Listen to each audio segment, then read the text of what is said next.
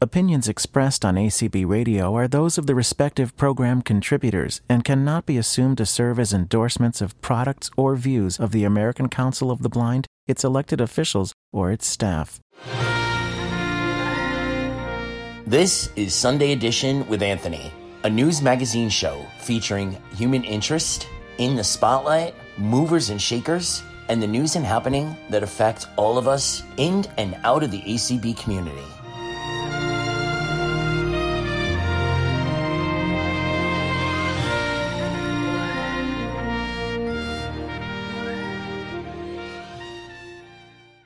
Hello, hello, hello, and welcome to another edition of Sunday Edition with Anthony. I am very glad to be on air with you guys. I want to just say a quick thank you for all the positive feedback I got on last week's show about convention.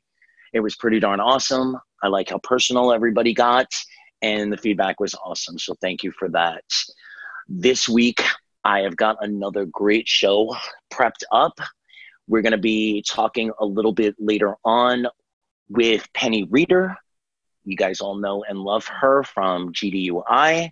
Later on, I have a happening segment with a guy out of New York. His name is Brian Velasquez, and he's doing some advocacy on raising blind children and not sheltering them and letting them experience the world. But I don't want to say too much. I'll let him use his words. And you'll be hearing a couple of little promos throughout the show for National Convention and a very special message from Debbie Grubb about Florida Council of the Blind's convention that will be broadcast right here on ACB Radio the 15th, 16th, and then on the 17th on this very show.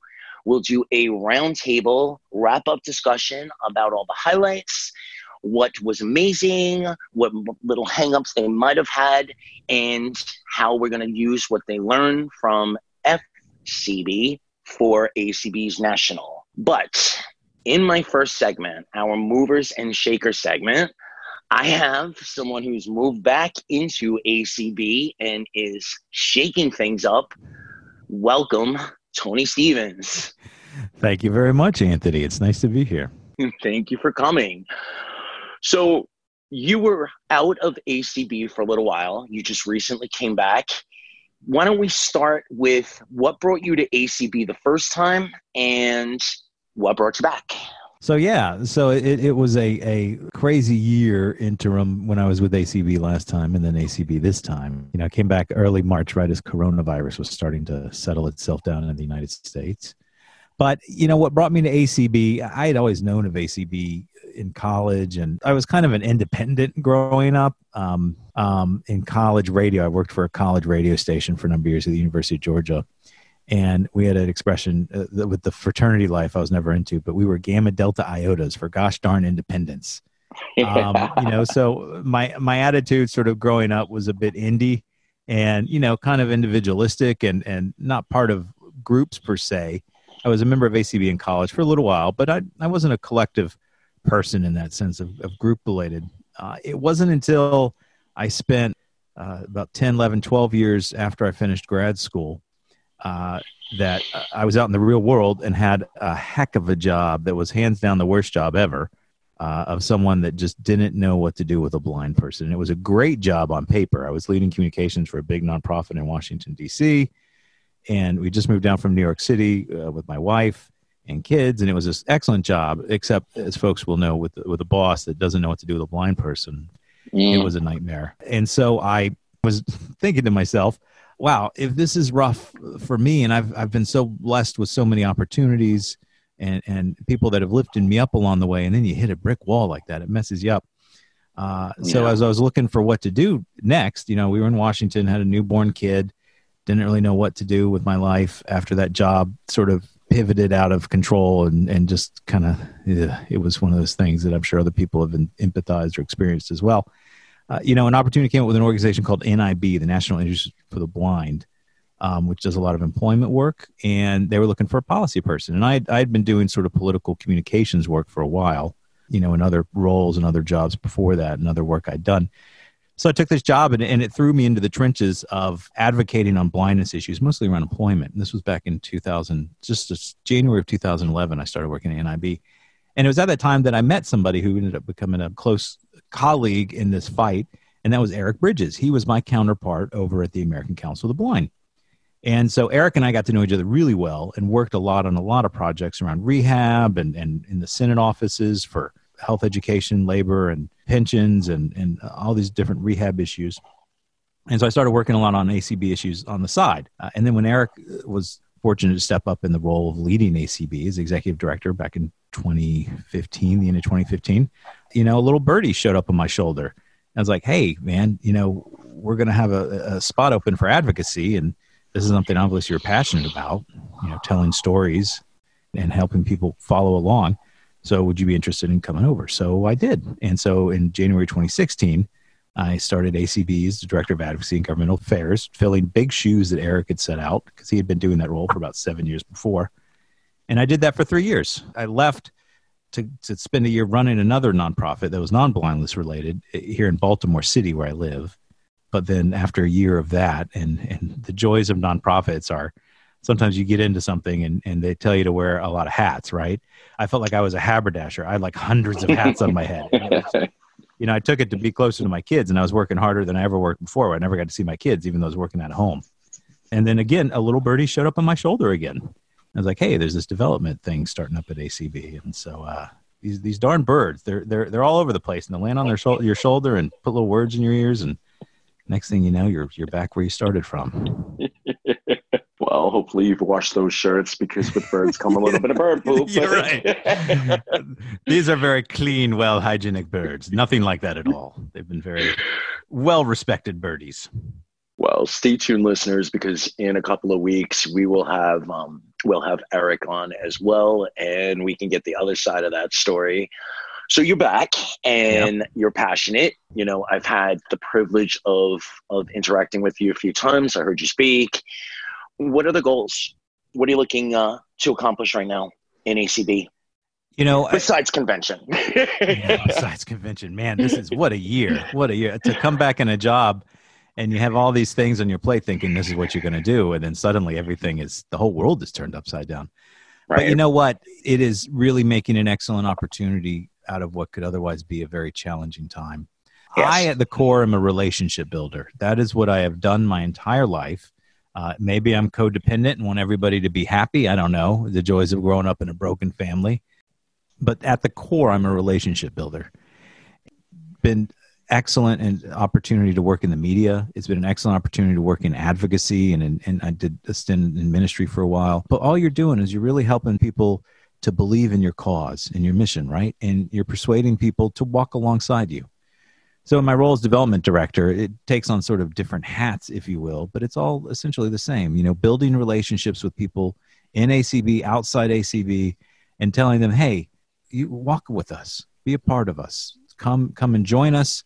and if it's as a member or in our situation as you know bringing on this new role as a development director which is the first time acb has done something like this in a really long time you know building relationships that also uh, people are able to give in other ways not just their time or by being a member but in other ways of generosity. So it's connecting with people and identifying those who have the means to give and those who are capable of give and a lot of people want to give. I think we've seen that with the coronavirus how generous people have been in so many ways. Yeah. When you you think everybody's down for the count and the whole country's unemployed, there's people stepping up every day for new fundraisers and new opportunities to help be a part of things. So my job is to to bring those people into our family and to embrace them and to let them know that they're part of us and that they help sustain us and they help move our mission forward. And dare I say, I mean, you come across from all of my interactions so far and things that people have told me about about you as well. You come across as, as a people reader, and I'm sure that money, of course, is is very important, but I'm sure you're also developing people's talents and um, matching what they might want to do with what they can do and helping inspire maybe things that they didn't know they could do. And in that vein, what do you want to say to ACB at large that during this time they want to do something and they just have no idea what to do? I would tell people to find out what their passion is right now. And I think a lot of people are discovering that in this time of isolation. A lot of people are taking up piano. A lot of people are taking up writing. A lot of people are taking up just the passion of conversation and talking with people.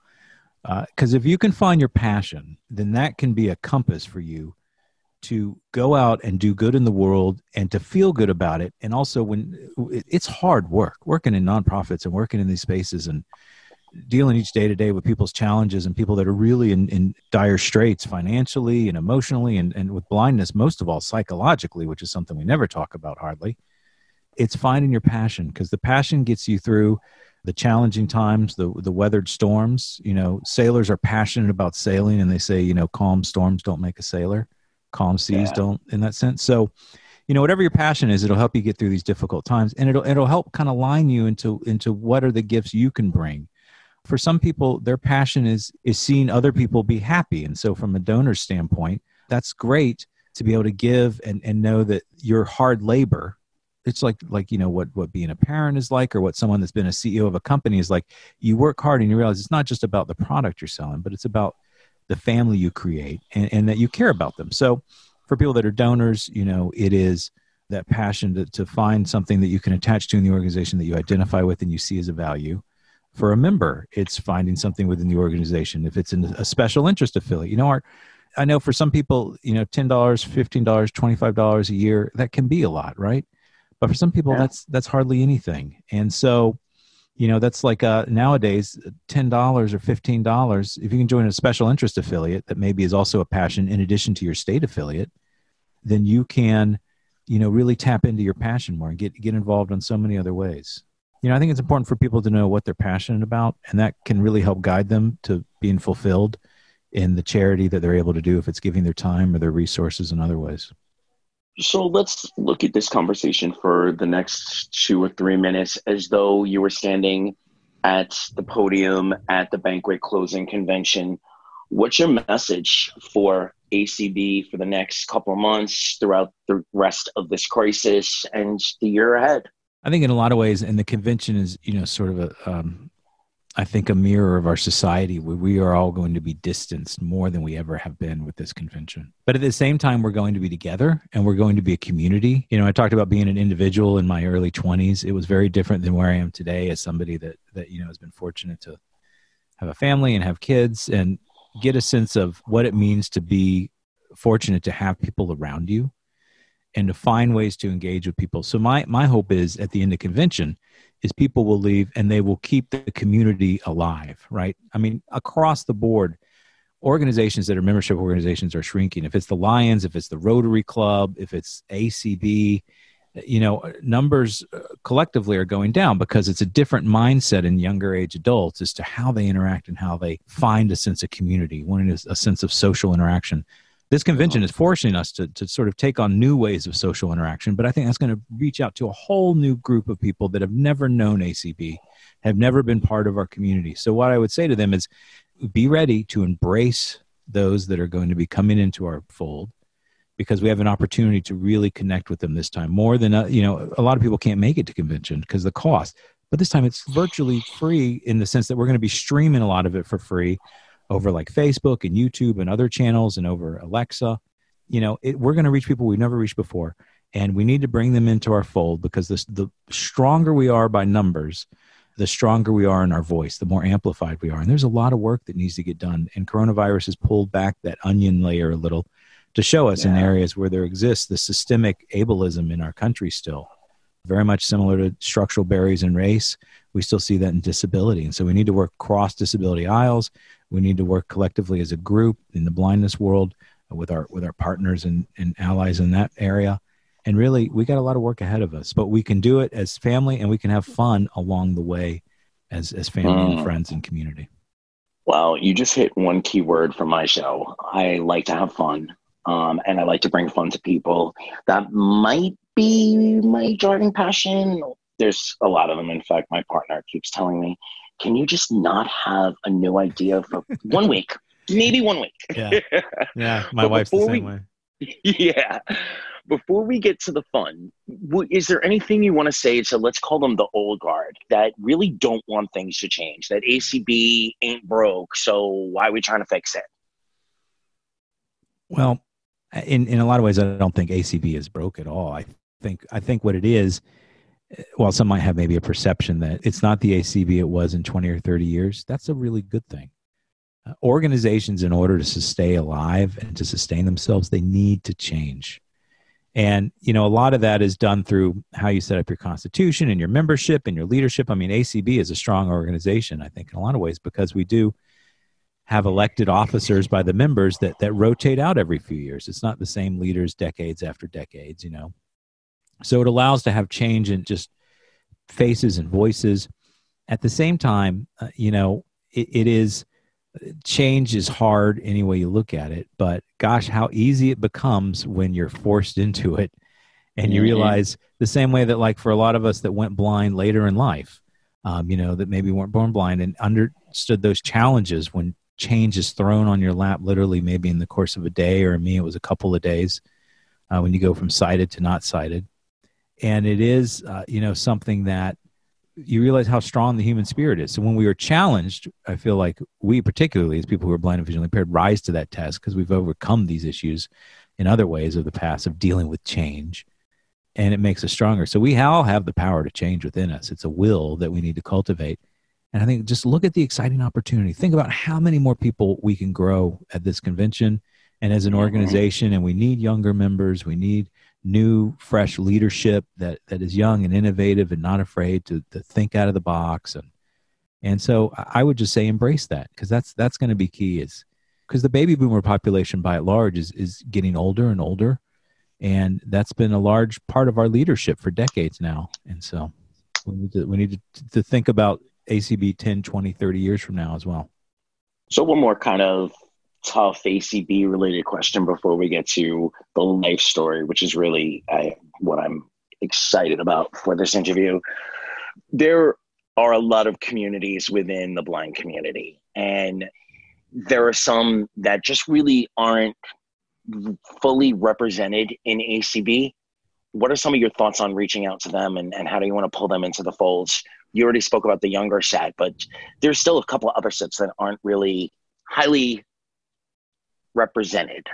A, group of us in Washington that are all blind uh, would get together routinely, like once a month, and talk policy and, and social issues facing the blind. You know, the big the big thirty thousand foot issues you don't get to think about all the time when you're, you know, hammering through Congress or you know writing press releases or things like that. Right? You're when you're in the weeds and I think one of the big things that is across the board in blindness that we experience is the psychology of people who are blind. Uh, and this is probably someone's good PhD if they already haven't done it. But when you're in a situation where you have to rely on the, the, the help of others in a lot of ways to get out and get the most fundamental things, we're really seeing this with coronavirus right now. You tend to be a little less argumentative. You know, you always hear from the blindness community that, that it's it, we're not as at times people argue we're not as loud as we need to be, and this is as a whole, right? Um, right. Um, but but it's it's part of the psychology of like, hey, I don't want to upset this person that I'm going to need to help me mm-hmm. get milk and you know toilet paper later today. So that's stripping it down to the fundamentals. When you look at the other org- organizations that represent people, maybe that are different stakeholder groups that are in the margins as well. I mean, it's one thing to be blind in the margins, but then uh, other intersectionality of, of LGBTQ or race, you know, which is diverse, d- disparaging impacts, you know, when you look at like diabetes uh, and some of the main causes of blindness now in our country uh, and how mm-hmm. that, that, you know, impacts uh, communities of color much more significantly and, and by the numbers. You know, you know, there's other structural barriers as well. So there's other psychological things going on that have created sort of this social psychology. And I think in a lot of ways, we need to work towards identifying those and we need to, to make sure that we make way to have those systemic and structural barriers in our own organization sort of pulled out of the way so that we can empower those other people that maybe want to take charge and want to be leaders. Uh, you know, we're doing a lot of work and have received some corporate funding thanks to our generous corporate sponsors on leadership training. And so I would encourage folks that feel like maybe their affiliate or their voice isn't loud enough uh, to really take advantage if we're doing sort of like legislative boot camps or I'll be doing, you know, hopefully some sort of messaging boot camps, like engaging people on how to how to go out and talk and build relationships and things like that on my end of what I do. you know, as we engage people, I, I encourage you to get involved and find ways to listen and reflect and, and learn. I was a, a stick in the mud for years. And it was just having the catalyst of one person in your life can really make a difference. So mentoring, I think, is good, but just not being afraid. That's probably the key, right? Not being afraid yeah. to speak up and have your voice. I always talk about when I was in advocacy about how society, not just people who are blind, but everybody, the first thing you do when you're born, that you cry that's human nature. And then what's the first thing that happens after that? Someone tells you to shut up. So yeah. I think if we go back to our inner crying, we don't want to be a whiner all the time, but we know we need to have our voice heard. So don't be afraid to have your voice heard. And, and if the system is set up in a way to make room for you and that voice echoes out, uh, you know, people are there to help help walk you through and, and lead you the way you need to go. Awesome. Thank you. So from the ACB standpoint to Tony Stephens, the man, you've had a interesting storied life and i only know a few bits and pieces sort of uh, press release blurbish pieces of it. We want to know your story. Where did it start? And how'd you get to where you are now? So let's go with where'd you grow up? What was your yeah, family so like? I my family we always joked we could have a whole family reunion at a at a at an applebee's booth uh, it was pretty small you know i was growing up in a broken family my mother, you know, was from Atlanta, so my early childhood I was in Atlanta. My my dad and mom divorced. He left when I was like five. He was shell shocked from Vietnam. He split when I was five, and we didn't find out I was legally blind until I was four. I had to, I had a congenital issue with my retinas that I was born with a, a genetic condition called X-linked retinoschisis, and so that materialized itself through low vision. Uh, my dad was out when I was I was five, but then when I was fifteen, I went total, and he started to kind of slowly come back in. I don't know if he felt guilty about it or what, but he slowly came back in during my high school years, right as I was graduated and really starting to apply myself. I was, like I said earlier, a stick in the mud. I, I had no. If you ask me when I wanted to be as a kid, I say I, I want to be a roadie for Van Halen. You know, I could think of nothing more exciting than just picking up drums or something for a living. Rock on. And uh, rock on's right, but it was probably if whether now that I've had friends that have grown up and have worked in the in the biz, so to speak, using little air quotes, uh, it's, it's a rugged life. Um, you know, it would have worn me down thick. So probably the best thing that happened was going blind, and sort of in my course and trajectory I had at the time, you know, just kid being born in a broken family and all that. And but then my dad slowly started to come back, and we started to make men's right as he was transferred as I was in late high school uh, to Mexico. So he was transferred by his company to move to Mexico City to head up operations for AT&T, uh, which was a huge venture. They were doing a huge project, redoing all of Mexico's infrastructure for telecommunications. And wow. he was leading that. He never went to college. You know, he was all trained in Vietnam. He learned how to deal with telephone lines by building bombs, essentially. He knew how to deal with wires, and you put one in the right place and one in the wrong place. So he was real good in that sense and just disciplined uh, with the Marines, even though he had bipolar and PTSD uh, from Vietnam. But he was in Mexico, and then when I was 21, we got the call. It was Palm Sunday, 1994, and we got the call that that he was dead. Uh, we found out shortly after that the cause of his death was at the hands of Mexican Federal Aid soldiers. It was at a real interesting time in Mexico history and politics. There were revolts in the south uh, by the Zapatistans in, in Chiapas, and you know I would go down and visit them. And uh, when when we were sort of you know, I was growing up and going off to college and was on scholarship for journalism in college. And so he died at a time when Mexico was really in flux. And, you know, I remember going down there before and it was like no big surprise to see people with machine guns showing up at your door asking for a donation. And that was just how Mexico was in the early 90s. And that changed everything. A lot of people think it was the blindness that kind of led me into being an advocate. And yes, it was. It, it definitely formed my, molded my own psychology, right? But it was his death that said, you know what, my dreams of maybe being a, a, FM commercial radio guy in the commercial world was thrown out a window, and I decided then I was going to start working on like immigration issues, and I became passionate for Mexico. I got a lot of love and respect for the people of Mexico, and just hugely. I'd been down there uh, after grad school uh, you know, I decided to sell everything I had and, and went off to become a Catholic priest. Uh, went up to a monastery outside Pittsburgh for a couple years and then got involved with a group called the Jesuits that works a lot in higher ed. Mm-hmm. And so the Jesuits, you know, was great. It led me around the world. I spent some time in Mexico, spent some time in the Middle East, Canada. Not, not that I think of Canada as a, as a, you know, a developing part of the, the world, but it just formed me sort of on an international mindset, more of a global mindset. So the problem is you can't get married as a priest, and I was I was feeling kind of lonely, even though I lived in a community with you know 20, 30 people. You know, there was still something, some intimacy that was missing. So I left and got married and started working for so a social justice think tank in New York City. And that's what what really tied me more to this idea of social justice in a sense of what the disability movement was doing. And I think I mentioned earlier about you know NIB and that stuff, and that that kind of came when we moved down from New York City to um, Washington, where my wife is from, where I'm at now, outside Washington, Baltimore. But yeah, so it was it's kind of a long arc, but throughout it is just really uh, you know being thrown into sort of social justice causes at the death of my father, and really feeling the plight of of a whole country of people that was really struggling at a time of, of tyranny and sort of the kind of junta way of the 90s. And when I was there, it was just starting to end when I was living there in 2000. President Fox just was elected, and it was a huge, it was the first time that Mexico had sort of undergone significant political transformation in like 70 something years. So, yeah. so yeah, so there's that part of me that there's a song by Paul Simon uh, called uh, Me and Julio. And there's that line, you know, when the radical priests come to get me released, I was all, we were all on the cover of Newsweek. And that was, that was my goal, but I'm much more mellow now. I'm much more happy going through databases and spreadsheets and identifying ways to create relationships versus, you know, going out there and stomping my boots around in, in protest. So I've grown old. I'd like to think wiser.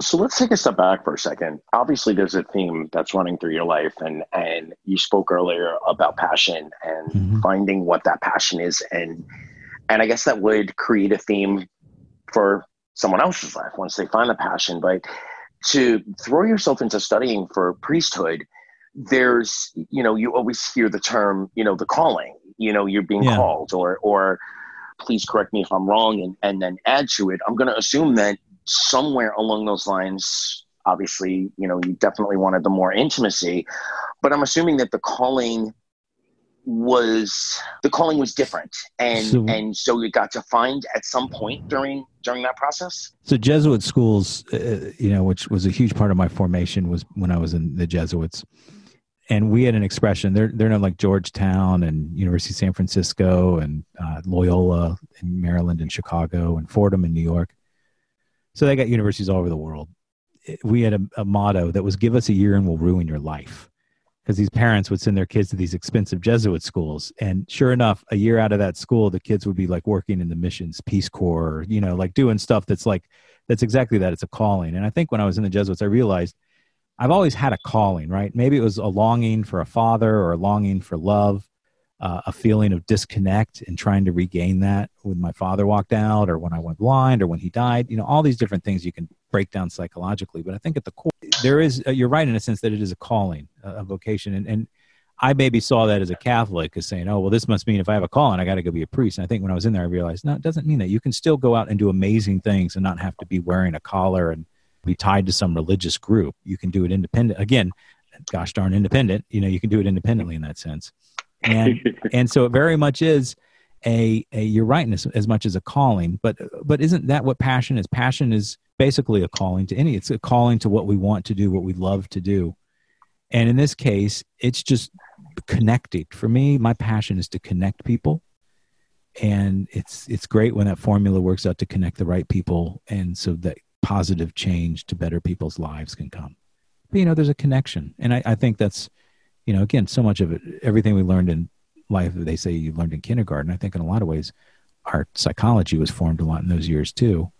And so, you know, that's kind of who I am as a person. So it's definitely like you're right, it's a calling. And so when I say to people, find your passion, it's really just finding your calling. And, it may not be a job, it may just be a hobby, it may just be a, a two hours on a weekend. But you can be surprised how much two hours on a weekend can refuel you so the whole week of mundane flies by gracefully. Yeah, Absolutely. So you mentioned your wife a couple of times. I know you have yeah. two boys. Tell us a little about them and and family life and they moving are, from New York you know, to Washington. Well, I, I guess I, my LinkedIn says Washington. I guess so. It's it's a commute. I mean, Baltimore is like saying, uh, you know, you live in, you know, Rockville Center to New York. You know, it's that kind of thing. Yeah. It's like, so, uh, you know, it's half the distance of Philly to New York or something like we love Baltimore. It's a great city. Again, it's a city full of passionate people, right? There's a lot of causes here, especially since Freddie Gray in 2015. So we moved into Baltimore a few years ago after Freddie Gray to be closer to that sort of current of grassroots advocacy. And, uh, you know, it got us far enough away from DC, uh, which is just a diff. It's not my vibe. I'm like you. I'm, I'm, I, I think all my experiences in life make me laugh a lot and, and sometimes take life with a grain of salt you know, I take it very seriously, but I'm also not afraid to laugh. And DC is just so serious, you know. And so Baltimore's a little bit more, you know, people can let their hair down, which is great because it's also it's a great diverse city. Um, we're in public school with our boys. We want to make sure they grow up in a world that they understand is not reflective of what they look like. And we constantly try to talk about ways that they can be exposed to new cultures and identity. They got a friend that's transgendered, uh, started undergoing the process in the fifth grade. And the school system here embraced the child and it just blew us away as to how much this town loves diversity and to take people in. And my wife and i are both um, you know and, and living in new york you know being from new york you know it'll form you and, and make you share the streets with people you never thought you might share the streets with um, absolutely and, and it builds a sense of, of group solidarity even though you know we lived in washington heights for a while which was we were the only non-dominicans on our block uh, you know, they called it the Dominican Barrio, and they would set up election polling election. You know, when the Dominican Republic election would go on. Yeah. Uh, it, it you still feel like you're part of, even though there are clearly these cultural uh, celebrations. Uh, we're all in it together, and so I think for my family, you know, I mean, essentially a, a, partner, right? I mean, it's a wife, but uh, at the end of the day, it's a partner, uh, regardless of who that person is. It's somebody you want to share life with because life ain't the easiest thing to get through, as a lot of us know and just being with that other person. And with the kids, it's trying to raise them just to be good and understand that they can be with really anybody and, and to hope that they grow up and embrace that because we need more community and cultural acceptance, I think, in our world. And there's just not, it's hard to, it's easy to get worn down these days uh, when you see the hostility out there towards, quote, the other, close quote. My hope is just with the kids uh, that, that, that we're all we're doing at the end of the day. I'm just trying to raise them to love the other, whatever the other may be. God bless. I had Dan Spoone, our illustrious president, on mm-hmm. last weekend. And in the process of telling one of his stories, he said he was on a call with you. You indicated that there were four different Zoom conversations yes. going on oh. in the household.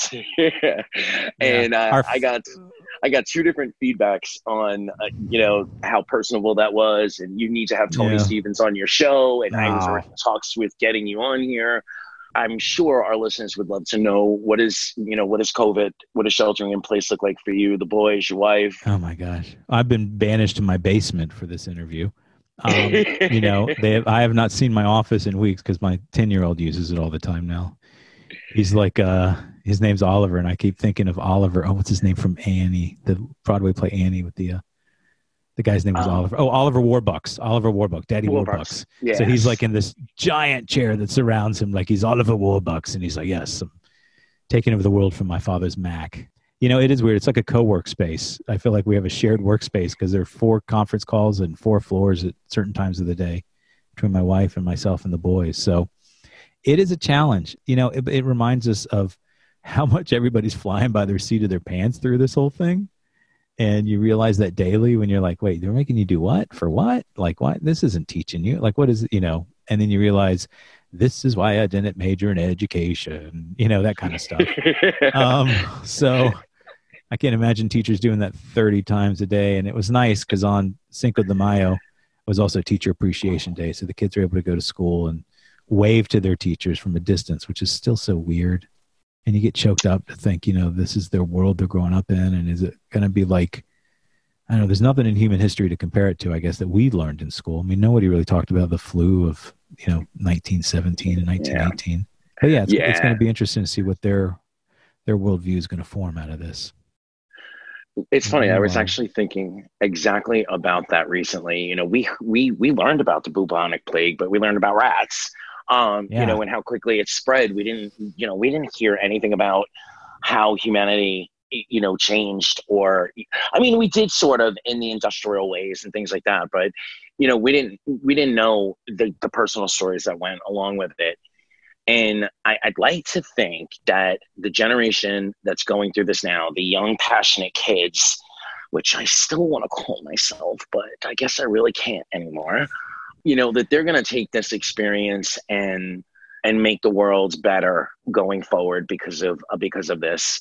I know in New York, and, and I'm going to ask you where you were during 9 11, but I know in New York after 9 11, it could have been, and I, I shudder to kind of say this, but I think in a different city, it would have been a different result. You know, people are always like, it must have been devastating. It was horrible. You know, and yes, all those things are true. It was. Yeah. No, um, but it took days, if you know, weeks, but but days for us to kind of say, you know, you didn't get us. You didn't get us. No. You know, we're yeah, still here, was... and and not only that, we're we're bigger, better, and better. I, I was horribly to see this in one way, but life, lemons, lemonade, it brought a, a, humanity out in New York that had always been there, but no one paid attention to because it's so fast paced. And I think that this situation we're going through right now is going to form this generation the way 9-11 formed me. Well, and it, for, it forced us to slow down. It was like life moved in slow motion for those months after. I thank God wasn't in the city that day. I was my mother, my grandfather died a couple days before 9-11 and I was down with my mother and just helping out. Uh, with things with she was dealing with. But when I went back up, you know, later that fall, I remember getting off at, at uh, the the path. I took the um, stayed with some friends and family upstate for a little while, and came down to Hoboken and took the PATH train from Hoboken. You could take it into New York City, and they closed the World mm-hmm. Trade Tower at that time. But I remember taking the path and the smell of like diesel and yep. just burnt like it just was coming through the tunnel as the train does its split and instead of going World Trade it would go north to 33rd Street. It just still is ingrained in my memory. And you know, the you get off at Penn Station and or like you know up the up the streets there, and there's guys with machine guns, and the Brooklyn Bridge was closed off. It looked like a military zone, you know, and it was it was a psychology that the same way now I feel like is like people in their scrubs, right? You know, the doctors with the masks. It's like the masks yeah. is today's machine guns from 9-11 when everybody was in the street and that eerie feeling. But you're exactly right that it, it made people stronger and it brought us together as a community. Uh, you know, even though we're distance, you know, I, I, I tear up whenever I hear in the news, and we're trying to do here in Baltimore, but it's failing miserably every night at seven o'clock. You know, the mayor's uh-huh. like, let's make some noise at seven, but you hear what goes on along Broadway in New York, and it's nothing. It pales in comparison. But it's it is this sense of we're all in this together, and I think even though we're distanced now, it says a lot to be able to tell people, hey, we are all in this together, and we are all connected by the common reality that this is real and it is uh, you know people are really getting sick and we've felt it in our own community because diabetes is much more at risk and we've lost some members and that's been tough knowing people that have died from this it hits home much more than i think a lot of people realize. I think it, it's, it's impacting us all which is why it's great to have groups like what acb is doing now with the community calls and getting people just to talk. Because i remember that like i remember late nights and friends couches in brooklyn after 9-11 and you know yeah. the rebuilding of the city and just those conversations. And i feel like you know that's the thing we need to try to find is a place where we can just have those conversations. It might not be on a friend's couch but it's you know zoom is the best thing we got now and that that can work as well as the phone and stuff like that. So we got to talk. It's important to talk about this stuff. Absolutely. What community calls have you really enjoyed? I kind of like some of the goofy ones. Like there's one about cooking. Um you know uh, i uh it, you know that kind of stuff i'm just like oh i never you know I, I love that it's diversity. It's not just people just catching up so that they're constructive so. But cindy van winkle the membership coordinator. She's been doing a great job of connecting them. But yeah there was one like on food. And of course I, anything with me that has food tied to it i'm gonna like gravitate towards. My favorite place to have a meeting is at a diner so. I'm right there with you. Yeah. Either either at the diner or at the beach. Exactly exactly yeah. yeah. So I have a funny story that I tell. Um, when I got back from Guy, my um, nephew was two and a half at the time, and when I got back from guide dog school, he was so excited. And then they live in Virginia Beach. I was still in New York at the time. And then a year later, when I came down, he was playing with the with the kids next door, and I overheard him telling them that Bodie, my guide, was to help me find my glasses. And I remember thinking to myself, well, I've had the dog for a little, about a year now. Like, has, you know, where does he think these glasses are? And does he think Bodie's dumb for not finding the glasses? But then you know i realized wow i've been here two days. He basically helped me oh they had moved from one house to another as well. Uh, he basically helped me map the house and and he you know without being really really conscious of it just watching my sister and, and her husband you know he's he's telling me there's something on the floor and and all the things. Was there fear? And what was it like when the kids were really little when did they realize you know when did they what was that moment when they realized you were blind and and how much Oh, inside you Okay. did you Yeah. you know what kind of a dad am i going to be things like that eh, you know, it was almost gradual. Like, I, I think with the kids growing up as a as a dad who was blind, it surprised me more about the little things they started to do that I didn't even teach them to do, like just taking my hand and helping guide, or probably about the time my son was five or six, he would lean over if we were watching something on TV and just kind of tell me what's going on. And maybe he learned that because you know his mom does it a lot, but they kind of grew into it, not thinking anything else because it's all they know, right? And you know, it's been interesting to try to see how they navigate with other dads. I thank God haven't had them say, "Well, you're not like so and so's dad." You know, like I mean, I have one that says, you know, my friends let me watch screens all the time. My friends' let me watch screens all the time. So why don't you? You know, there's that. But but in terms of, of being a dad who's blind, I've been impressed with how they just have subconsciously sort of accepted it and and it's just nothing out of the ordinary. You know, it's like they they forget almost, but they don't make a big deal out of it, which is nice. Cool. So let's have a little fun before I let you go. Earlier, you said you your life's ambition at that point was to be a roadie for Van Halen. Why not Eddie Van Halen? Why not you know banging out the guitar? I, I was a bass player, so I loved being behind the scenes and keeping the groove down and just being a part of something. I've always liked working behind the scenes. Um, you know, when I was in broadcasting, there was nothing more fun than being in a control room when I majored in broadcast and journalism in college. And just that idea that you're behind the scenes, that you're making something, right? The Michelangelo made great works of art, but you don't really see Michelangelo so much in it, you know, unless maybe he tries to depict himself, you know, like they say Da Vinci is Mona Lisa, right? Like a self portrait. But in a sense of just uh, artistically and passion, I, I think it's because it's being part of helping others succeed, which is kind of what I do now, I guess. You know, it's funny how I'm not a roadie for Van Halen, but I'm still working behind the scenes to help the mission of the band, as you will, succeed. So it's, it's, I never really Yeah. thought of it to any depth until you asked now, but I guess that's probably it. You know, it's just, it's wanting to be part of something, you know, even if it's a small part, knowing that you're part of something big not to be in the front spotlight, but just to be part of something big is is exciting, especially when it's creative, artistic movement. When it when it makes movement, makes waves.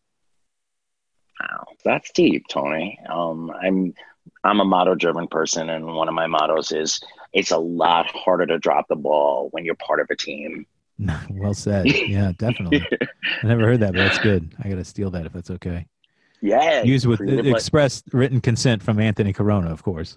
Verbal consent. We'll uh, Verbal I'll consent, have Tim okay. soundbite this, and Excellent, you can take yes. it wherever you Great. need to go.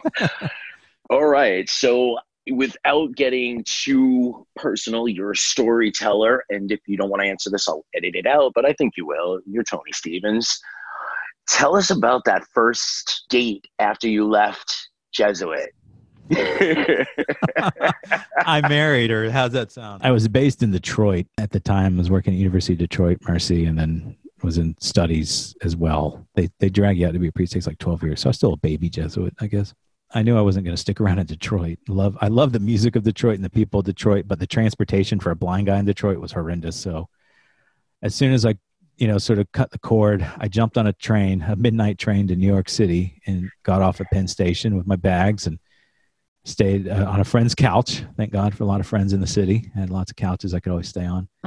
But then a couple of days, I got my first apartment in Brooklyn, and I've never been a bar guy either. Even though I'm Irish Catholic, I'm not much of a bar guy, contrary to what people might think. I, I was like, I'm going to leave to find a relate to find another, right? Whoever that person might be. And I, so I did the online thing. I met her on Match.com, which was very somewhat new back 15 years ago and we just kind of you know met and dated and i was real nervous at first like what is she gonna you know i tried to play it off like having fun you know didn't really drop the bomb i think she knew but she didn't know like how bad you know it was Um, you know it was awkward but uh but yeah there was a second date and a third date and you know, she she had moved in to New York City after losing her mother after she finished graduate school. She's a eye, eye doctor, and people always say like, "Was she? Were you a patient of hers?"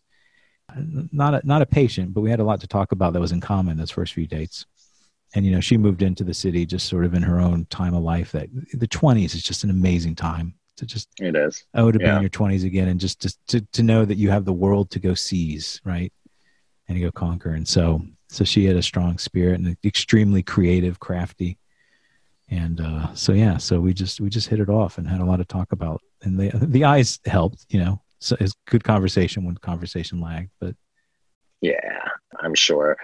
It must have been an interesting conversation when you did talk about jesuit life and you know yeah. she was actually the first one you dated. That had to have been we, fun. we had yeah i was i was i mean I, you know i had i had my whatever you call it on match like you know my little list of potential prospects, but she was the one that kept rising to the top. And so, you know, I, I mustered up the gumption after being, you know, quote, celibate for seven years, living in with monasteries and cloisters, and uh, and and mustered up the the gumption to say, "Hey, uh, you want to go on a date?" kind of thing. And that was an awkward feeling. She was good at, at uh, you know, helping me through some of that awkwardness of just uh, socially put my foot in my mouth all the time. Like, you know, so stop talking about being a priest all the time. Oh, sorry. no, sorry about that. so,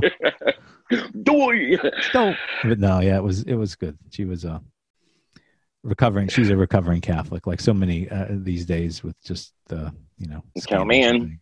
So yeah, it's yeah, yeah. I've done some exploration. I think Episcopalian is where I feel most comfortable now. But try everything. You know, I did some Kabbalah. I even flirted slightly with Scientology. Oh, wow. Um, I have a lot of Jewish friends, so I I love the faith. That's what kind of put me towards Kabbalah. But yeah. Episcopalian is where you know, I am LGBT. So, yep. you know, the one thing that is a non negotiable, you don't have to agree with it, you don't have to love it, but, you know, you cannot tell me that God didn't make me and that God doesn't oh, totally. love me. Yeah. Uh, we started going to Unitarian uh, church and uh, and love. Uh, I think a lot of the philosophy behind the theology, and it's been great for our kids. Going back to our kids of just making sure they recognize there's a world where we're all equal and should love everybody. So it's it's a good message that we're gravitated to. And, and Unitarian is nice because it's kind of like you can still be Catholic and be Unitarian. You know, it's not necessarily, it doesn't go the other way around that well. But, um, but yeah. So. Yeah. You're always Catholic no matter where you go to church. I definitely, yeah. Yeah. So I asked Dan uh, what Leslie would say his best and, and most challenging and you know his best and most challenging quality is i'm not going to ask you what your wife says. I'm going to ask you what the boys would say. Dad's stubbornness. Dad's dad's staunch independence where he drags us on these trips with him sometimes on a bus for hours just because he's not going to take an uber and be lazy you know because he wants his boys to know what it's like to ride public transportation because it really shows you part of life you never see. So you know, I'd, I'd say that they would say, um, well, dad is stubbornly independent to our detriment as children. and, uh, and they'll thank time, you for it one day. I yeah, promise. I know. Yeah. I hope so. I hope so. And on the other end, maybe, uh, you know, I like to think of myself as sort of the uh, the dreamer, uh, and uh, letting them know not to not to run from their dreams. It's okay to go study whatever you want to study in life, and we'll love you whoever you end up being. So my hope is nice. that that's also building a seed in there. Is one of them a jokester? Would one of them say, "And he can't see us when we make man, uh, oh three, man, two, they, one faces." They totally yeah. try to do stuff behind my back, and you know it's. I think they're amazed sometimes when I know, and that really stumps. They're like, "Oh man," you know, they think they can pull fast one on their old man, but not all the time. Top three places you want to take your family or be with with your family. Well, I owe my wife a trip to Barcelona if I ever get a book published. That was a promise to her I made before we got married. Nice. Still trying. Got lots of rejection letters from uh, publishers. So yeah, so there's that. Uh, you know, I would love to get our our family to uh, the UK sometime or Ireland, and uh, you know, just to kind of experience, you know, a sense of history. I think it's it's good to know where you're from and and to know you know some of the the politics of that country of historically and um, and you know the other place uh, would be uh, to get them back on the boardwalk as soon as they'll open it back up, so we can get a Nathan's hot dog on Coney Island. That's oh, score and ride the cyclone. And ride the cyclone. I we were going to do it uh, and this this spring, and uh, alas, our trip got canceled. We had to cancel our hotel and everything, but we will be there as soon as this mayor lets people back in and the boardwalk opens back up. That's probably the first out of those three we'll get to. If you could go back, you know, in the Back to the Future uh, DeLorean, if you could go back and hang out with that 15 year old, what would you want to tell him? Man, you're good at these questions. Thank you. I would say, don't be afraid. You know, uh, don't be afraid at going blind. Don't be afraid at what's going to happen to your dad. Don't be afraid about thinking you put everything of your life into a calling, what you think is a calling, and then you realize maybe it's not for you. Don't be afraid when you think the world is on your back and and uh, you know your boss doesn't understand you and it makes you want to jump in front of a train when you go home to work to your newborn son each day. I'd say don't be afraid. Awesome. I most definitely want to thank you for coming on and sharing your stories with us. Any final thoughts you'd want to give out to ACB at large? You know, I, I think in just letting folks know that ACB is is a very diverse organization with space for everybody, and we need we need people to step up and and you know breathe a life of new leadership and young leadership and diverse leadership, uh, you know, into the organization. I think it's the diversity as our country that we need to uh, embrace. And and and so, what is your own passion? What is your own calling? And and just take some time in this isolation and listen for that. You know, in the Jesuits, we did a 30 day silent retreat, and the whole purpose of that was to listen to what that calling is, right? And I think yeah. in this situation of our own isolation, we're well beyond 30 days. Yeah. Listen. So take time to listen what's your passion? And then find ways to to be a part of the community to help breathe that passion to life. Because that's going to push us into 10 20 30 years and not just as a community but as a force of change that's going to make the world for people who are blind significantly better. And to non-acb folk to people who may have experienced the other organization like i did and said oh wow i'm not going to do any blind organizations or ones who haven't encountered an organization yet why ACB? We are a community that is ourselves in so many different places around the country and in so many different points of our life and and our own story of people that are born blind and people that are going blind now and and people that know they might go blind soon. It's a large family with room for everybody. There's room on the couch. It's a very big comfy comfy couch. So there's room for everybody and I would say join us. Even if you're not blind, you know, we have this new ACB, Friends of ACB. Just, it's free for that even, just to join and get on the newsletter and find out what's going on and, uh, and walk with us, be a part of us. You know, we have, the, we have the, the convention, get keyed into the convention, uh, start a walk team. It's a great fundraiser where money goes to the affiliates as well. Uh, you know, and, and, for the walk. Um, so I would encourage people to sign up for the walk and literally as our convention starts, as we're all around the country. Uh, this will happen on July 5th at 6 o'clock at night. Uh, before the opening session begins, we're going to walk our way wherever we are in our homes to the opening session of the convention and just walk with us. And if you can't walk with us then, find some time afterwards to walk with us and just be part of the family. Wow. Thank you. I like that. And I think the listeners out there are going to like that very much too. Thank you so much for giving me your time and sharing your stories. And uh, I hope you'll come back after convention. And I'm saying this to just about everybody that I get on the show. So I might have a list in another like three months long, but I hope you'll come back after convention and share the highlights and, and, uh, and rap with me again. It's been my pleasure, Anthony. So we, we will, yeah, definitely look forward to that. And then, you know, so thanks for the invite. You're welcome. Sunday edition will be right back after this message.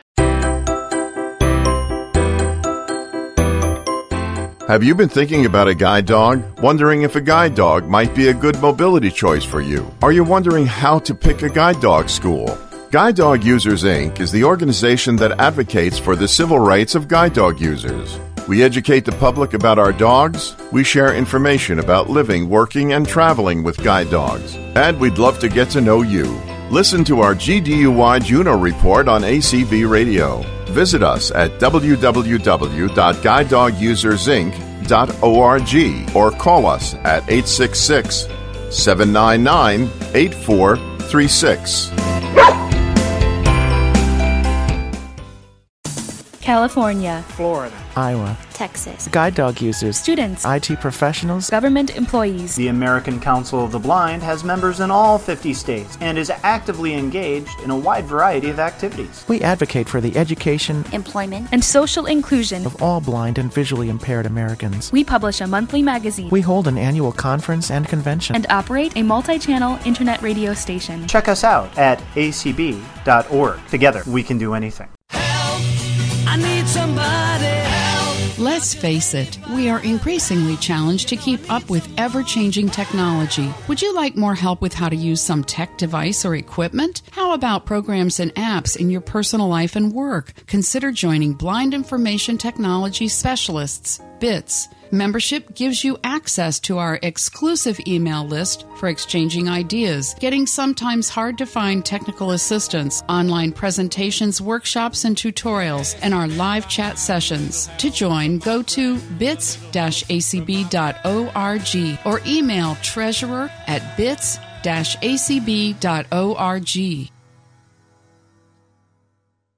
And welcome back. That was a very interesting interview with Tony Stephens. I didn't know that he was studying to be a priest. Wow. Now I am joined by the incomparable, beautiful, big hearted, wonderful Penny Reeder in the spotlight, the exit interview. Welcome, Penny. well, thank you, Anthony. I'm glad to be here. Now I can't say anything mean. you see, there's a method to my madness. ah, you are good at this. when I first came to ACB, everybody told me about you, and I had to get involved with GDUI. And Gabe Well, of course, you have you. a beautiful dog. Absolutely. Yeah. And then we finally met in person, and you lived up to all the hype. You're awesome, and I know that your term is ending soon, so I wanted to have you on the show to talk a about Penny Reeder, but also how you pulled GDUI back to the forefront of ACB affiliates. Wow, that's an overstatement, but I, we, we had a, a ways to come back from, but it wasn't me. It was me and my board and all the members that still believed in GDUI. That's why we're back. We all worked very hard and we were all committed to getting it done. And um, I had hoped that we might be back with a little bit stronger membership. I mean, we're certainly double from where we were when we started, what, six years ago, uh, maybe even a little bit more than double. But then at some point we began to run out of money and we had to raise our dues, which had not been raised for something like almost 20 years. And it was a big change from 15 to 25. So we lost a few members, but I think we're coming back. When I joined GDUI in the early 2000s, we had over 1,100 members. So that would be my goal for now and the future. I would love to get us back to where we were then. But we're still the strongest, largest, most inclusive guide dog membership organization in the country, and that's a good thing. That is a really good thing. Tell me a little bit about the journey from just guide dog user to president Reeder. I was a, a retinopathy prematurity baby, and I could always see. Uh, well, I thought I could see pretty well, but it turns out, you know, 10% of normal vision is really not that good. Um, but I pretty much pretended I was uh, not blind uh, my whole life because my parents were terrified of calling me a blind person because, you know, they wanted the best for me. And then, uh, so I always uh, couldn't read the blackboard and couldn't identify identify people by their faces. Um, but I could get around pretty well unless it was dark. And then I went to college, and um, my first year there, I realized that the reason I had always been able to get around pretty well was because I lived in this in the same place, and there was nothing different, and I knew what to expect. I knew where all the Mhm. steps were and all the tree branches. So my freshman year in college was really a wake up call, and I realized that I could not see very well. And uh, the next year, I met another student who was blind, and she was a wonderful person. She is a wonderful person. Her name is Ellen. She lives in New York. And one day, Ellen and I went to the sub shop in this little college town where we were going to school. We went to Washington College in Chestertown, Maryland. So we went to the Mhm. sub shop late in the afternoon, and while we were there, it got dark. And so when we went to the sub shop, I had guided Ellen to the shop. But on the way home, I couldn't see a thing. And she got out her white cane and guided me home. Um, and she explained to me that if you can't see, you're actually a blind person and you need to learn some skills. So the next summer, I went off to O&M training and I used a cane for a long time. And then when I was in my 30s, my early 30s, I began to lose the vision that I had. But and so after a while, I had this little kid, Zach. He's our um, our fourth child, and uh, he was a kid he learned how to walk when he was nine months old, and was busy running away from home by the time he was thirteen months old. Um, and so I thought, God, what I need is a dog. I need a guide dog because a dog could help me keep track of my kid and keep me safe when I'm out walking.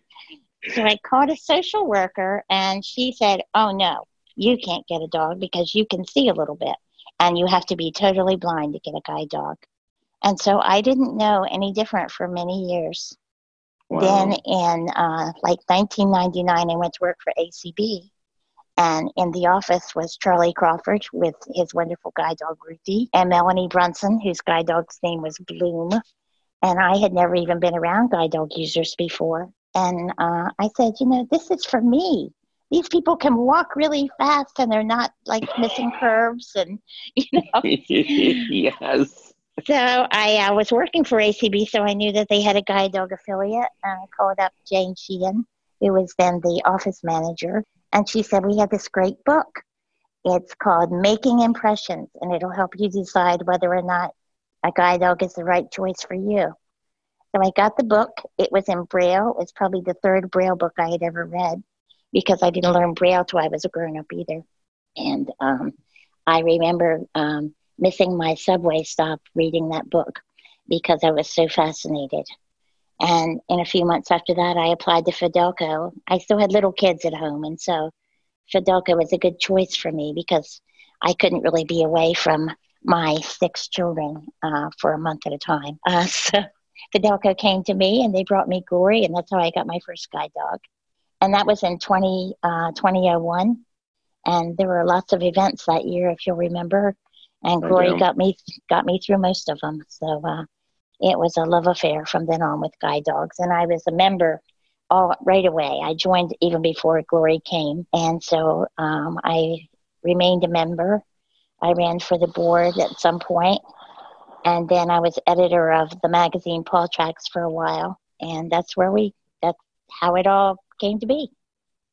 Wow. And so you've had a couple of terms as president, and you are terming out soon. You have a successor in mind. What do you have in mind for the organization for the um, affiliate going forward? Well, we've come a long way back, and I think there's only one person running for president, and she's a fabulous, wonderful, amazing person, Sarah Calhoun. She's been our secretary for many years, and our, office manager, and anyone who calls GDUI for just about anything is likely to have spoken with her. I think we're very lucky that she's running, and I think she will do a fabulous job as president. She's really kind. She's uh, has her second guide dog. She's a big supporter, and she feels like I do, and many of us do, that getting a guide dog has re- really made a huge difference in our lives. And so uh, I think she'll do a great job. I hope we keep growing. I hope that the NPRM comes out soon and makes life easier for us as flyers. But if it doesn't, Mhm. I know that Sarah will be leading the charge for advocating for our civil rights. Um, so that's kind of what I'm hoping. I, I do hope we keep growing and that more people get to know about us because we do a lot for guide dogs. Um, one of the best things we do, we have this service that we call the GDUI empathizers. And so if you have a problem when you get a dog, or even if you're just thinking about getting a dog, you can call GDUI and probably find someone else who's experiencing at least something similar to what you experienced. So sometimes you come home with a dog and your mother insists on feeding your dog chocolate and you don't know what to do. That's when you call GDUI and we can say, We've been there and we've experienced that and this is what worked for us. Um, you know, or sometimes your dog is really ill and you're terrified. And it's good to talk to somebody who's been there too when that's happening. So I think that's one of our best services. And I know that under Sarah, it will grow and be even better. Absolutely. There's also other areas of support if you have an emergency with your dog that you guys offer, which I think is absolutely beautiful. We do. We have this called, I always get it wrong, it's called the DAP, the Disaster Assistance and Preparedness Program. It was endowed or has been endowed by several people over the years. It's not a huge fund, but it's a big enough fund to at least help people uh, when there's a disaster. Uh, it originated when there were some terrible uh, tornadoes in the Midwest. And um, one of our members lived near where the tornadoes occurred and suggested that this was something we could do. And we're very, we're very proud of it. So if you're in a natural disaster or even this current disaster, and you find that you're having trouble affording taking care of your dog, you can come to us. And we can't give you a big grant, but we can give you enough of a grant to tide you over we're very proud of the of the program. We had a couple people the year of the big, not last year, but the year before last, when there was a hurricane in Houston and another one in Florida and a third one in Puerto Rico, and there were enormous fires in California, and we helped people in those circumstances, and we felt really good about it. That's it's a beautiful, beautiful thing, and you know, you said earlier about you know, getting my dog and and you were able to move faster. And I, for me, it was life or death. I I could move with the cane, I could do, but if it wasn't for the guide dog, I I if it wasn't for Bodie, I I I don't think I'd be able to continue going on. And, and I really I know just was, what you mean. I hate going out without my dog. In fact, I almost never ever do. And and I just I'm not a, an excellent cane traveler, but I can survive most of the time but I never feel comfortable and I never feel confident. And I never feel like I look confident either. Yeah. I kept waiting for that moment. You know, my O and M instructor and the few people that I had met in the blind community along the way at that point kept saying, "It'll become an extension. It'll feel like part of you." And I kept waiting for that moment, and it never happened. And I hadn't had, we had a, dog when I was young. I hadn't had a dog. I had cats, you know, all my mm-hmm. life up until that point.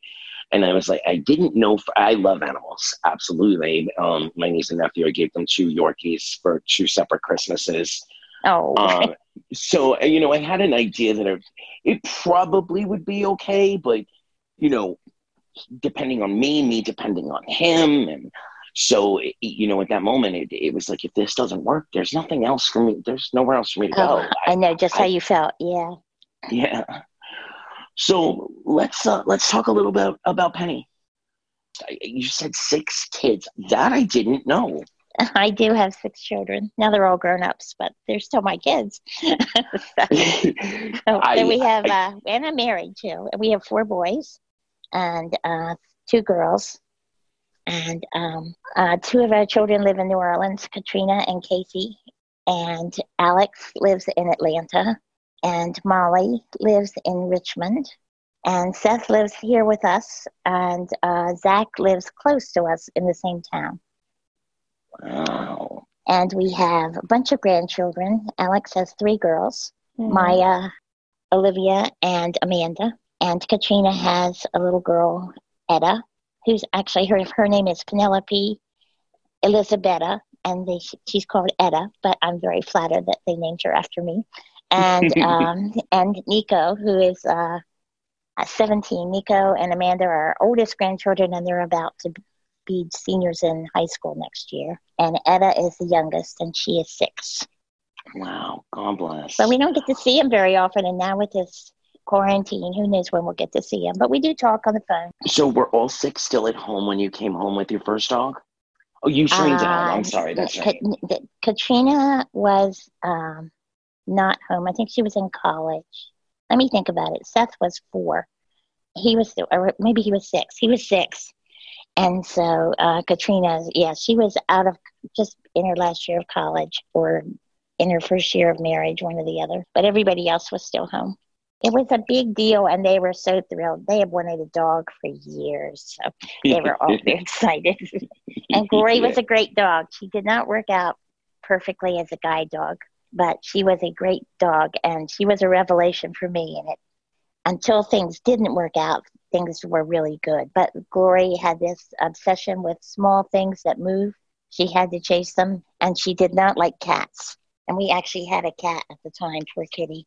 Um, and and it just got to the point where if Glory saw like a squirrel or some small animal, she might not have been careful when I was ready to cross the street. So she retired after 18 months, and she went back to live with her puppy raising family, and we kept in touch.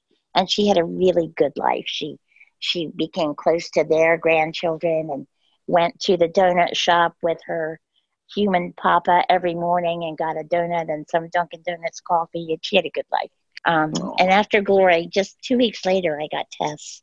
And Tess was like the poster child for a guide dog. She was a perfect guide dog. Um, and she was my guide dog until she was 11 and she passed away. And then I got Willow, who is now 11. Uh, and, and I got her from the Seeing Eye, and she's a wonderful guide dog, too. She's a little growly, but she's a good dog. she is. So I I don't want to I don't want to cause any friction with the readers, but who which of the six does Willow love the most? uh, she loves my husband the most. She would do anything for Carl. Anything. because he always plays with her, you know, and uh, he she likes me. She does exactly what I want, and she's very sweet. But he's her favorite. So um, she also likes Seth, and he's still living at home, especially now during the quarantine when he can't go to work. So she's been really happy to have both Carl and Seth here to play all day while I'm working. So it worked out.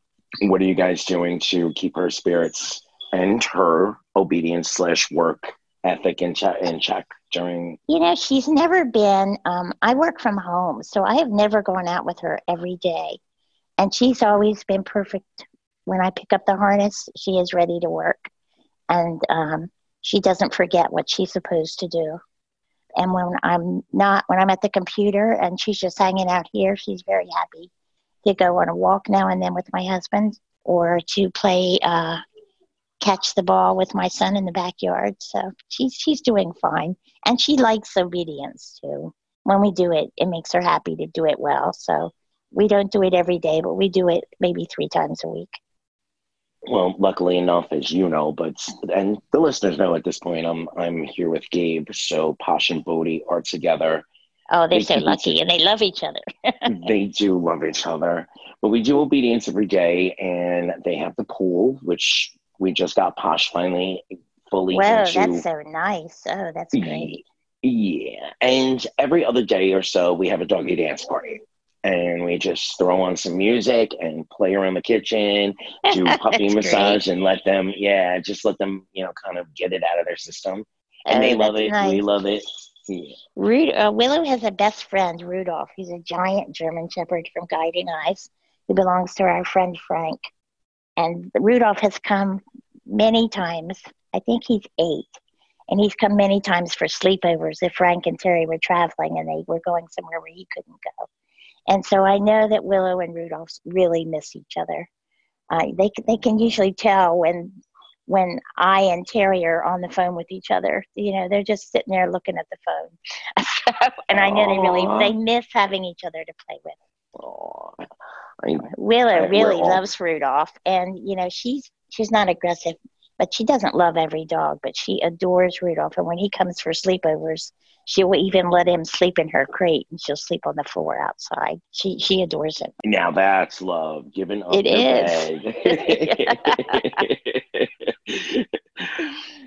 I'd like to ask you two things as, you know, GDUI guru and wonderful, wonderful hearted Penny to someone who is on the fence about going the guide dog route.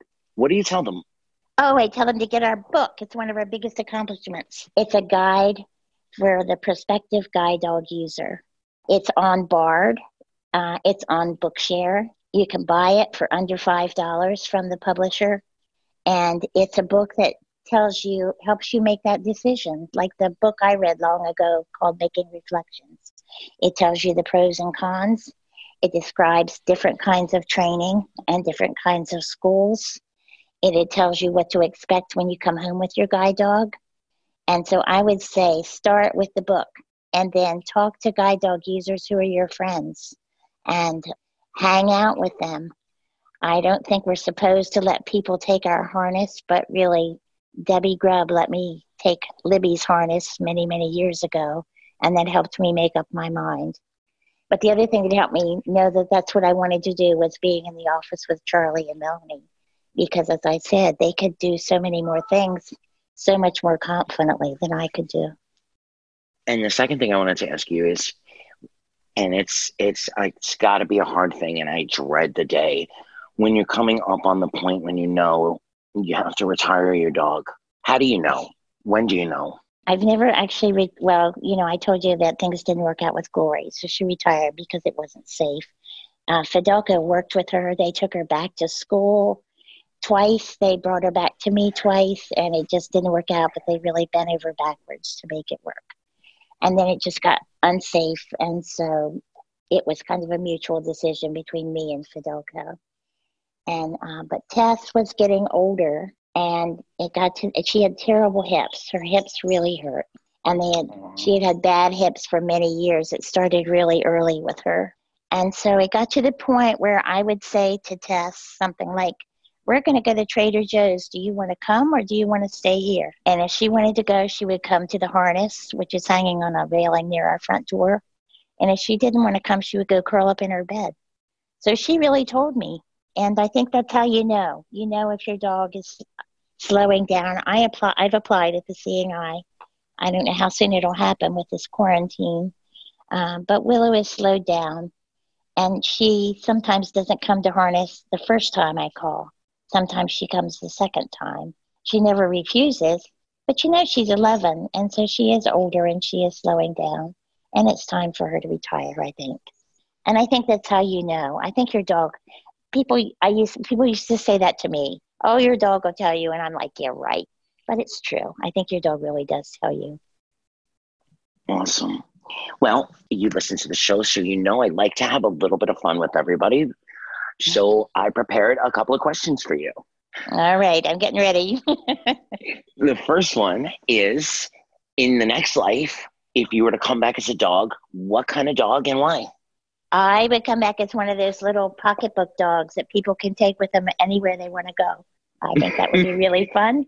They're very spoiled and very pampered, and that would be a good life. I like that. Tell us your funniest guide dog mishap or, you know, your funniest guide dog story.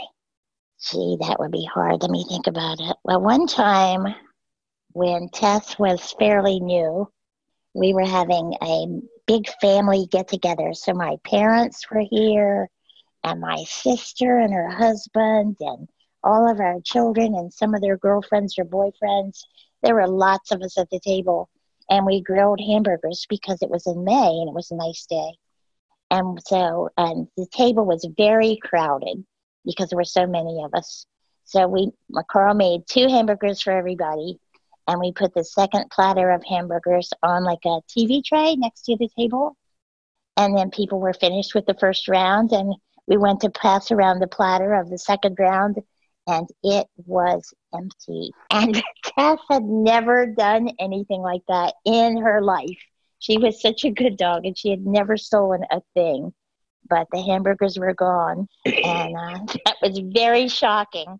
And fortunately, everyone loved Tess as much as I did, and they all forgave her, and we just had extra ice cream for dessert. Um, but it was pretty funny, and I don't think I fed her for two days because she had eaten at least two and a half pounds of hamburger. Wow. So that may not be the funniest thing, but it's the thing that always comes to mind. We've all had really funny experiences with our dogs. Did you take her for the first busy busy after that burger meal? yeah, I think I was the one destined to have to do that. when this is all over, what's the first thing you want to do? Um, have a weekend without anything to do except weekend stuff. that would be good.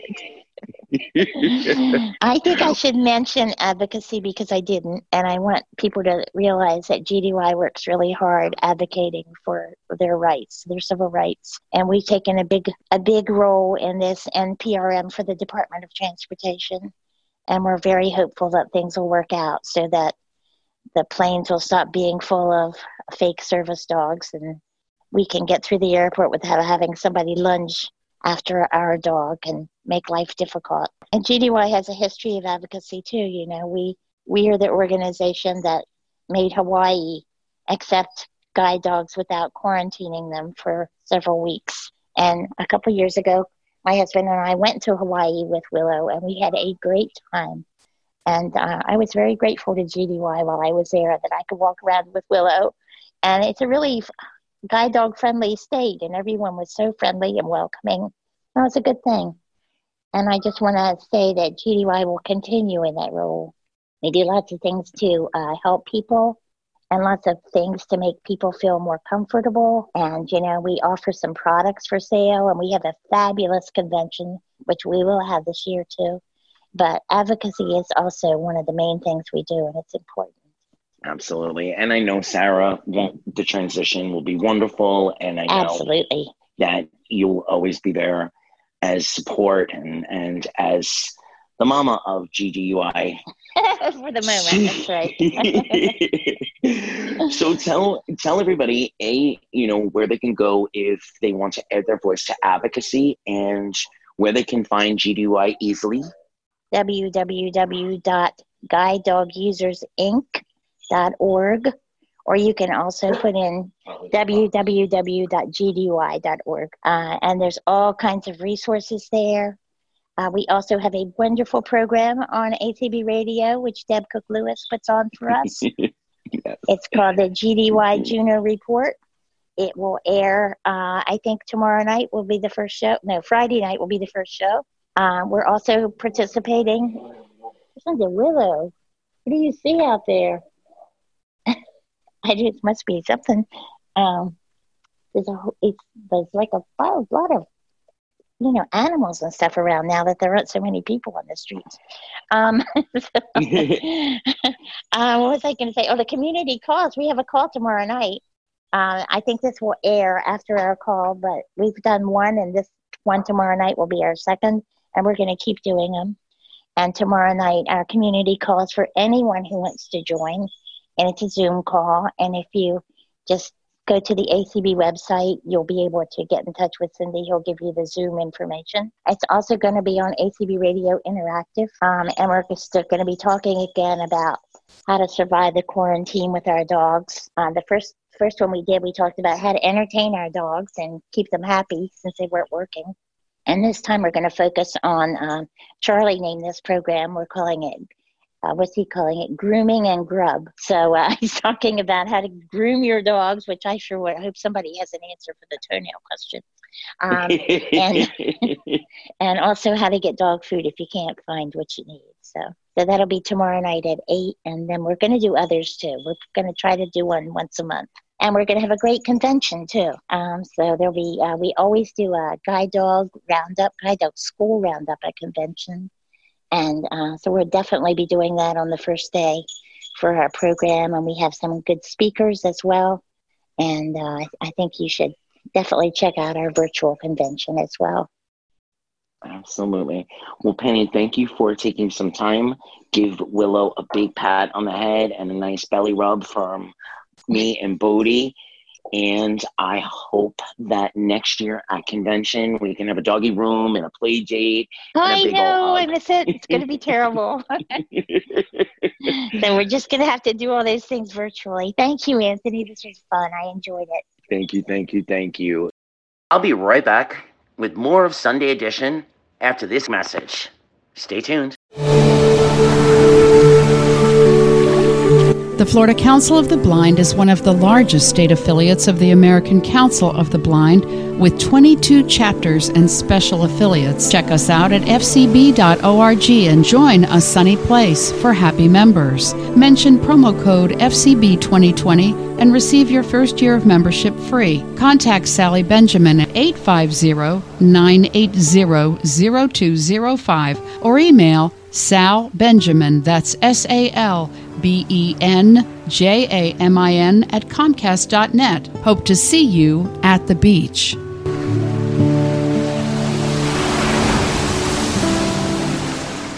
Greetings, ACB members and friends from the Florida Council of the Blind. This is Debbie Grubb.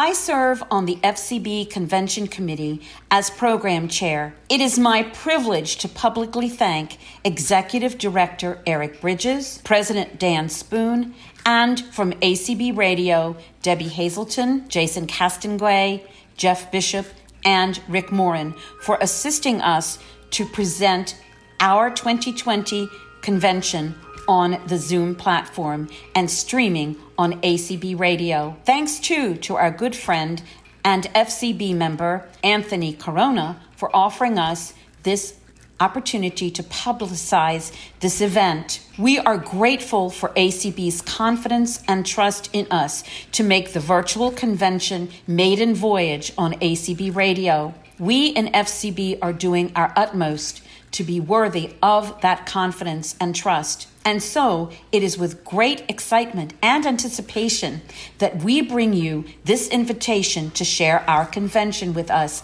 taking place on Friday, May 15 and Saturday, May 16. I can promise you that we look forward to sharing virtual conventions from all over the country and certainly ACB's main event in July. Documentation will be sent to ACB lists and its website with all of the program information, including how to access it on the Zoom platform in case you think that you would like to ask a question or make a comment during any presentation. The entire convention will, of course, be streamed on ACB Radio with all of the many available listening opportunities. As we move through our program between sessions, you will have the opportunity to hear from our gratefully acknowledged convention sponsors and hear reports from many who have been populating our exhibit hall had life not so drastically changed over these past several weeks. And now, here is a brief description of our program, given in the hope that you will be drawn to participate in this virtual convention maiden voyage with us. Friday, the Braille Revival League of Florida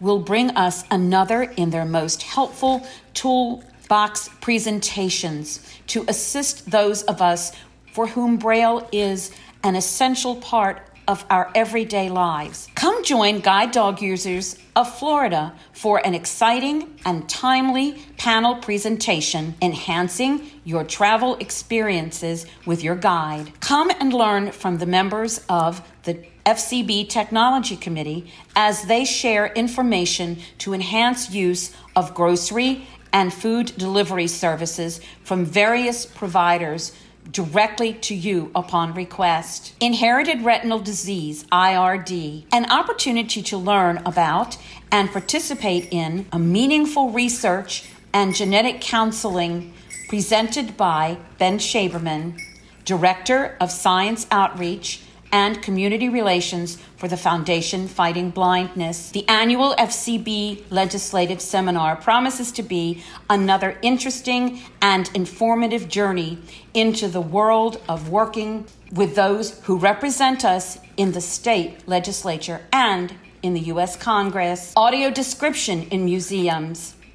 Presented by Stacia Boyd, President of Q Media Productions and audio description developer. On Friday evening, FCB will hold its Bring Your Own Food and Drink awards banquet, during which the Florida Council of the Blind and its chapters will honor those who have significantly contributed to the ongoing work of the organization. Saturday begins with a conversation with ACB presidents Paul Edwards, past president of the American Council of the Blind and of the Florida Council of the Blind, will moderate and participate in a conversation with ACB past presidents Kim Charlson, Chris Gray, Mitch Pomerantz, and President Dan Spoone.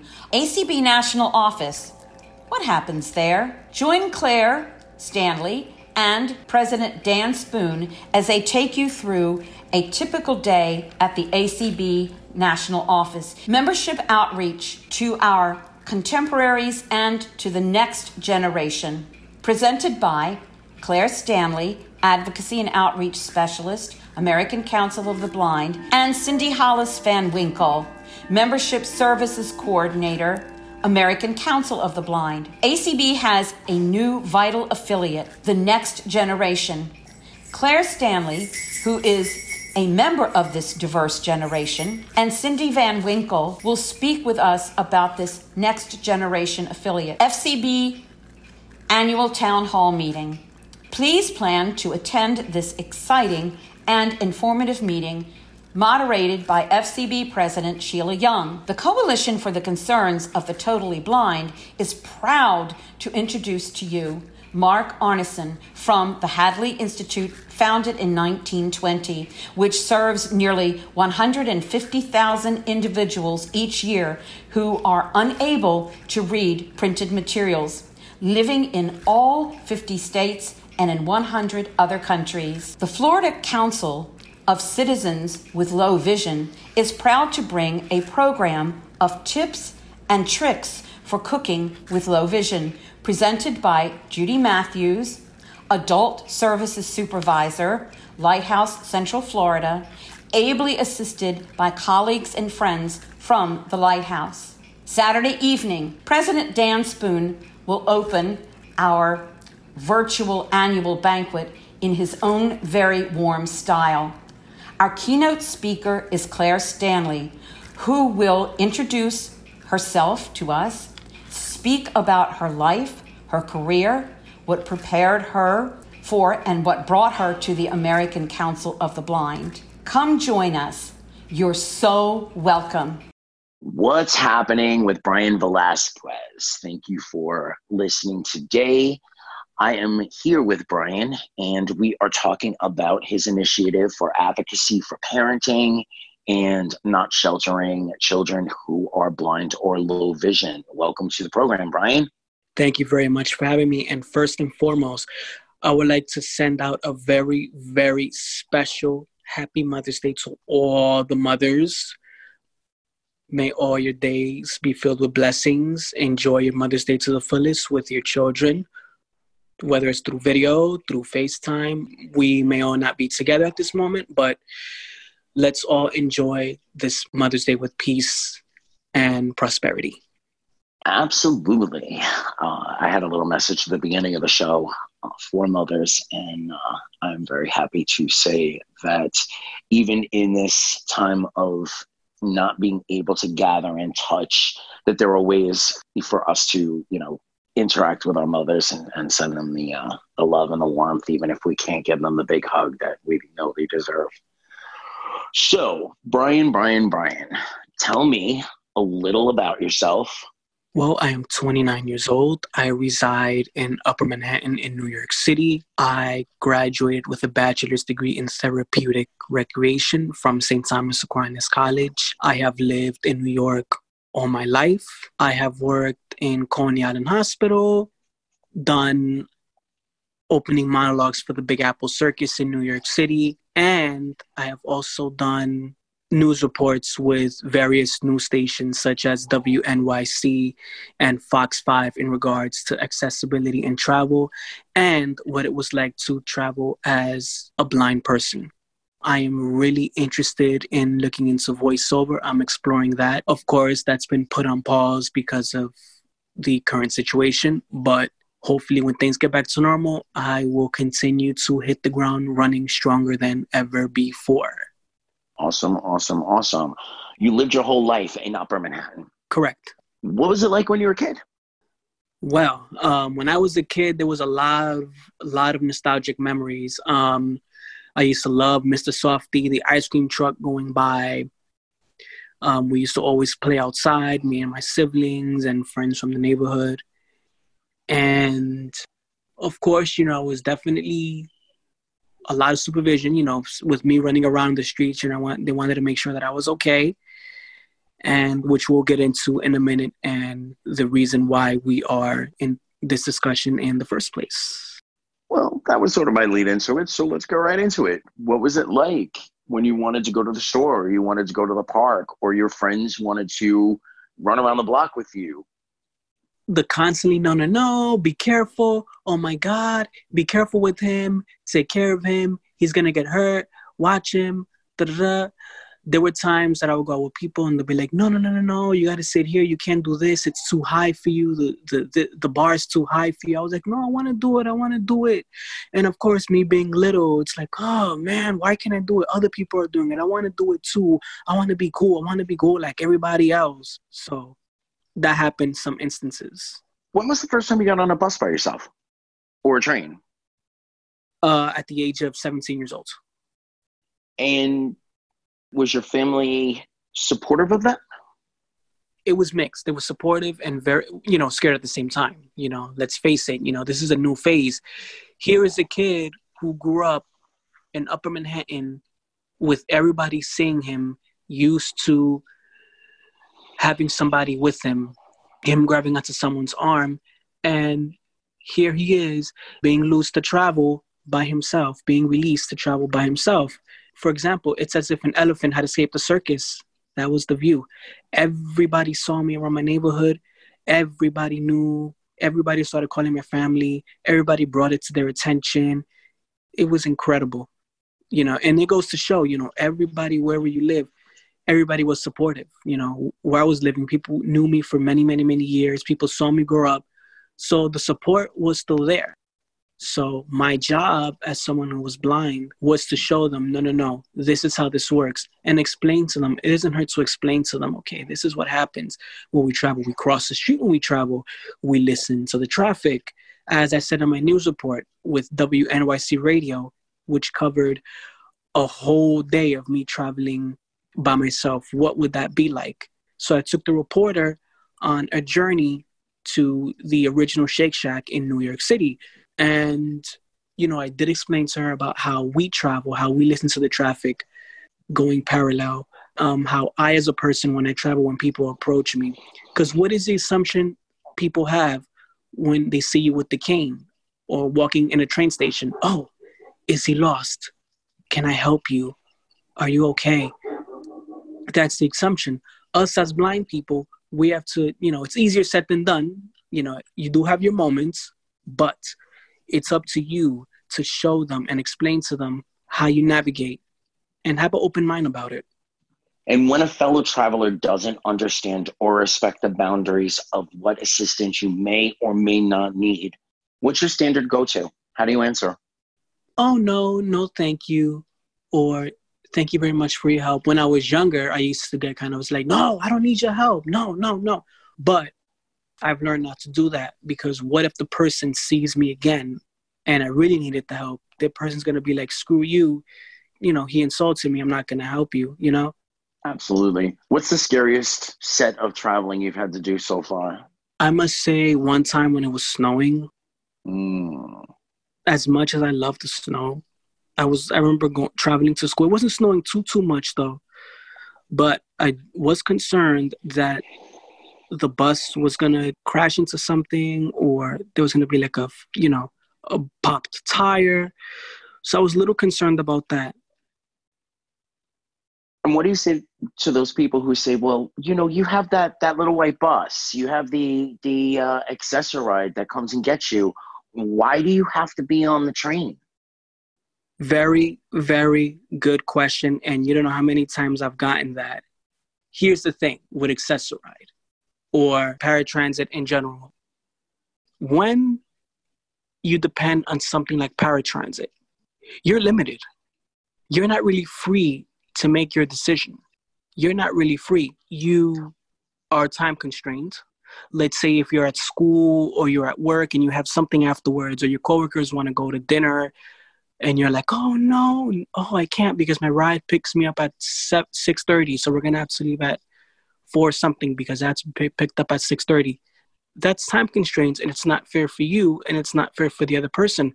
What if at work you had a meeting you had to your meeting was from two to four? You know some bosses don't really care if you have Access-A-Ride you know you if you're there you have to be there from two to four and two to four that's what's to be no ifs ands or buts so if you leave 15 leave 15 minutes before because of your ride not many people are going to bend over backwards for you so it either comes too early or it comes too late, which I'm, which I'm going to lead into this. When I was in school, high school, I took Access-A-Ride for some time because I just couldn't stand the school bus. I didn't want to be in the school bus anymore. The school bus was dropping me way too late at school. I had to be at school at 7:45 in the morning. So that was a big challenge. So taking Access-A-Ride, either I got there too late or too early versus public transportation. I was free. I was able to make my own decision. I could take the bus, like say at 7:05 and get there at 7:30, 15 minutes before, you know, in between, not too early, not too late. Like, you know, for example, Goldilocks. Not too warm, not too cold, just right. So you got what's called O&M. Correct. Mobility training. You started yes, using the trains. You started getting on buses people in the neighborhood started to recognize that you didn't need constant supervision, as they called it. And that sort of leads now into the next project that you want to work on. And that's having awareness to parents who are raising blind children and what may or may not hinder or help them going forward. Why this? You want the best for your children. Okay. And part of that is you have to let go. I know it's easier said than done. Trust me, I was there. Parents, you know, you got to let go. You have to start, you know, letting your t- children be exposed to the different methods of travel, O&M training, and of course, technology. Technology is really advanced. You have Aira, you have Google Maps. This is a great opportunity for children who are becoming teenagers or in their preteens to start learning about apps, accessible apps for travel. With me, surprisingly, I didn't have an iPhone until 2018. What? I had a flip phone. Yeah. No. Yes, that is correct. Surprisingly, wow. yes. So that opened up, I'm not even going to say a whole new world. That must have opened up 10 whole new worlds for you. It did. It did. 10 whole new worlds and counting because you know, when I used to travel by myself, I used to ask, you know, have to depend on people. Oh, wait a minute, where is this place? I need to get to so and so, so and so. And people would have to look on their phones or look it up for me because I didn't have the tools. I didn't have Google Maps. I didn't know what Aira was. I didn't know. I mean, I've heard of the apps, but I didn't have no clue about how to use these apps and all this technology and all these methods of travel. So, boom, I get my iPhone August 2018. Um, one day I decided to go to the Apple store on 14th Street, get an iPhone, and boom. Now I wow. opened up all these doors. I even teach iPhones at the Andrew Heiskell Library to the patrons there. So that's a cool experience. I started that a month after I got the iPhone. I started teaching because once wow. I got it, I started like playing around with it and playing with the voiceover and exploring it on my own and then come all these apps and Aira and all this stuff. I'm introduced to all these amazing apps, and voila. So, for our listeners who are in other areas of the country, the Andrew Heiskell Library is part of the New York Public Library System, but it is also part of the NLS, and it is specifically devoted to blind and low vision. They have technological programs, they have teaching like Bryan does, et cetera, et cetera, et cetera.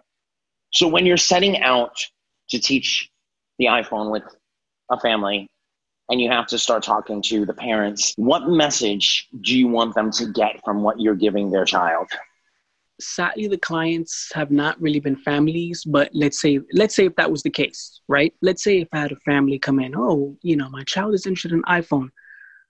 The first thing I'll say is this will benefit in the short term and long term with accomplishing his goals in independence, school, and life in general.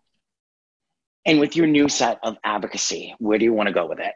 Do you envision it as programming? Do you envision it as setting webinar series? Where do you want to go with this? You know, this is a start. You know, I'm really looking, really, really thinking about this. I would definitely love to do web, you know, programming. I really enjoy the person to person aspect of all of this. I really would love to do live programs and seminars with parents with children who are visually impaired because I think they need to hear from the horse's mouth a person who has been through the stages of learning to travel independently through O&M, through family concerns, um, sh- some sheltering.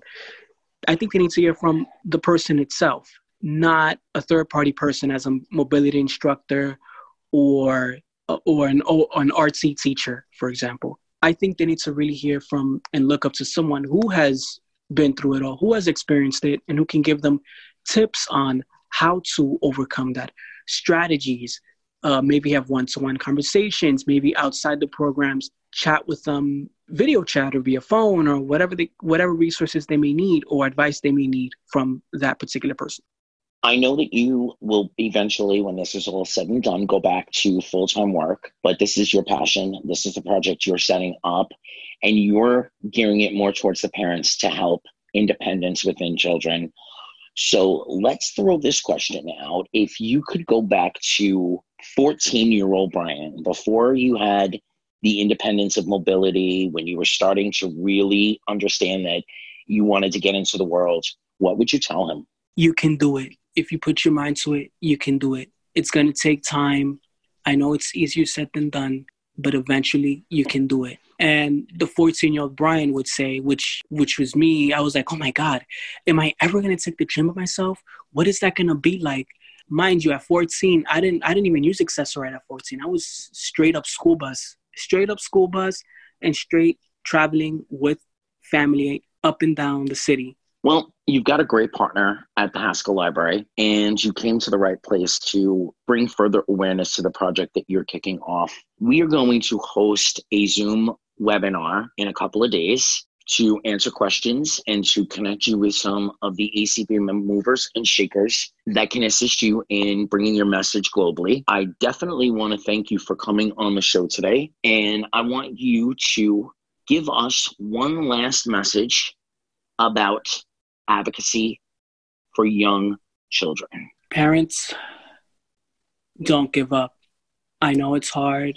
I was there, but there's a lot of resources out there. There's a lot of organizations that you can turn to for assistance to help your child become the most functional grown adult in society.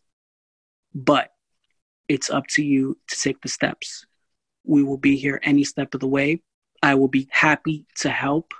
I know the city is tough to navigate. It's a big, big learning process for a lot of children, but you can do it. We're just one click away, one call away. We will be here to satisfy your needs. Bryan, tell them where they can find you on social media and where they can find the links to the programs that you've done so far.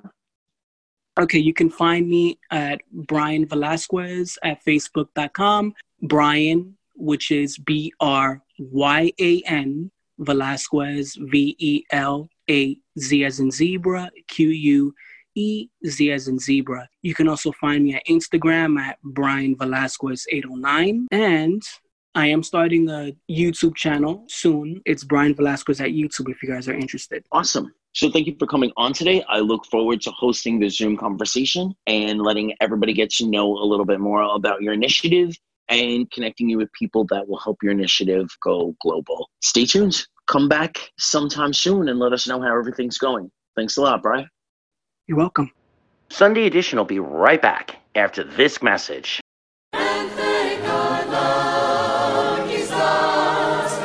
We are Friends in Art, an affiliate of the American Council of the Blind joining with others to share talents, appreciating arts of all kinds. We advocate for accessibility of art from software to theaters and venues, as well as offering an annual scholarship for blind or visually impaired students pursuing their talents and studies of art.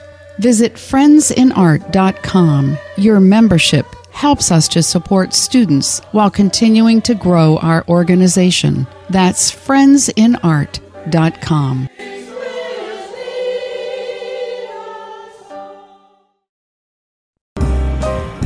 Hey, Jason, do you remember BPI? Oh, yeah, Blind LGBT Pride International. They're a special interest affiliate of ACB. Yes, they are the ones doing all these cool things at convention yoga, wine tastings, fun parties, as well as other interesting learning activities. Well, guess what they're up to now? Ooh, do tell. They are now having their own show on ACB Radio Mainstream. It's called Pride Connection. That's great. But what if I'm not a part of the LGBT community? No worries. This is a show for everyone. Actually, non LGBT and non disabled folks are known as allies, and they are a huge portion of BPI's membership. And in the words of BPI's leadership, everyone is welcome. BPI is proud to offer an open space where you can be yourself. Hmm, so what kinds of topics can I expect from Pride Connection? Fun and relevant topics for everyone, from blindness topics to LGBT education, technology to advocacy, accessibility issues to everyday topics. So when will Pride Connection take place? Every Tuesday at 10 p.m. Eastern. Be sure to tune in so we can all connect, mingle, and learn while having fun. Pride Connection. Join the BPI party every Tuesday at 10 p.m. on, On ACB ACB Radio Radio Mainstream. Well, I'm back, and in my head, I'm hearing, and so you're back from outer space. I just walked in to find you here with that sad look upon your face. But you're not here listen to me sing, so I will stop right there. What a great show so far.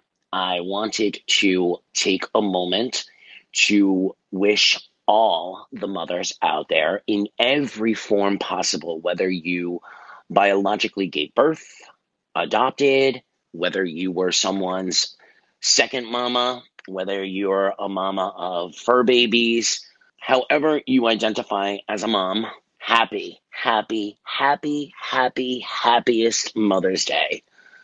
I hope that everybody listening reached out to whoever and whatever form of mom that they identify with and to. And so, yeah, please, please take my warmest of happiest Mother's Day wishes. What else is happening? Well, I wanted to highlight something that ACB students, Next Generation, and Blind Pride is doing. On May 23rd, we will be holding a trivia night in conjunction with Next Gen's Saturday Night Live Hangout. We'll be distributing some information about it. There'll be a sign up sheet, and we will randomly assign teams. Um, when you sign up, you'll be able to say if you want to play for one of the three affiliates. It's open to all, but you can, you know, but we'll ask you to sign up to play for one of the three affiliates, and then we'll randomly assign teams. And there'll be a very cool and fun moderator keeping the flow, asking the questions, et cetera, et cetera. I'm not going to go into all the details of how it will work, but trust me, it'll be a fun night and it will work. So stay tuned for that.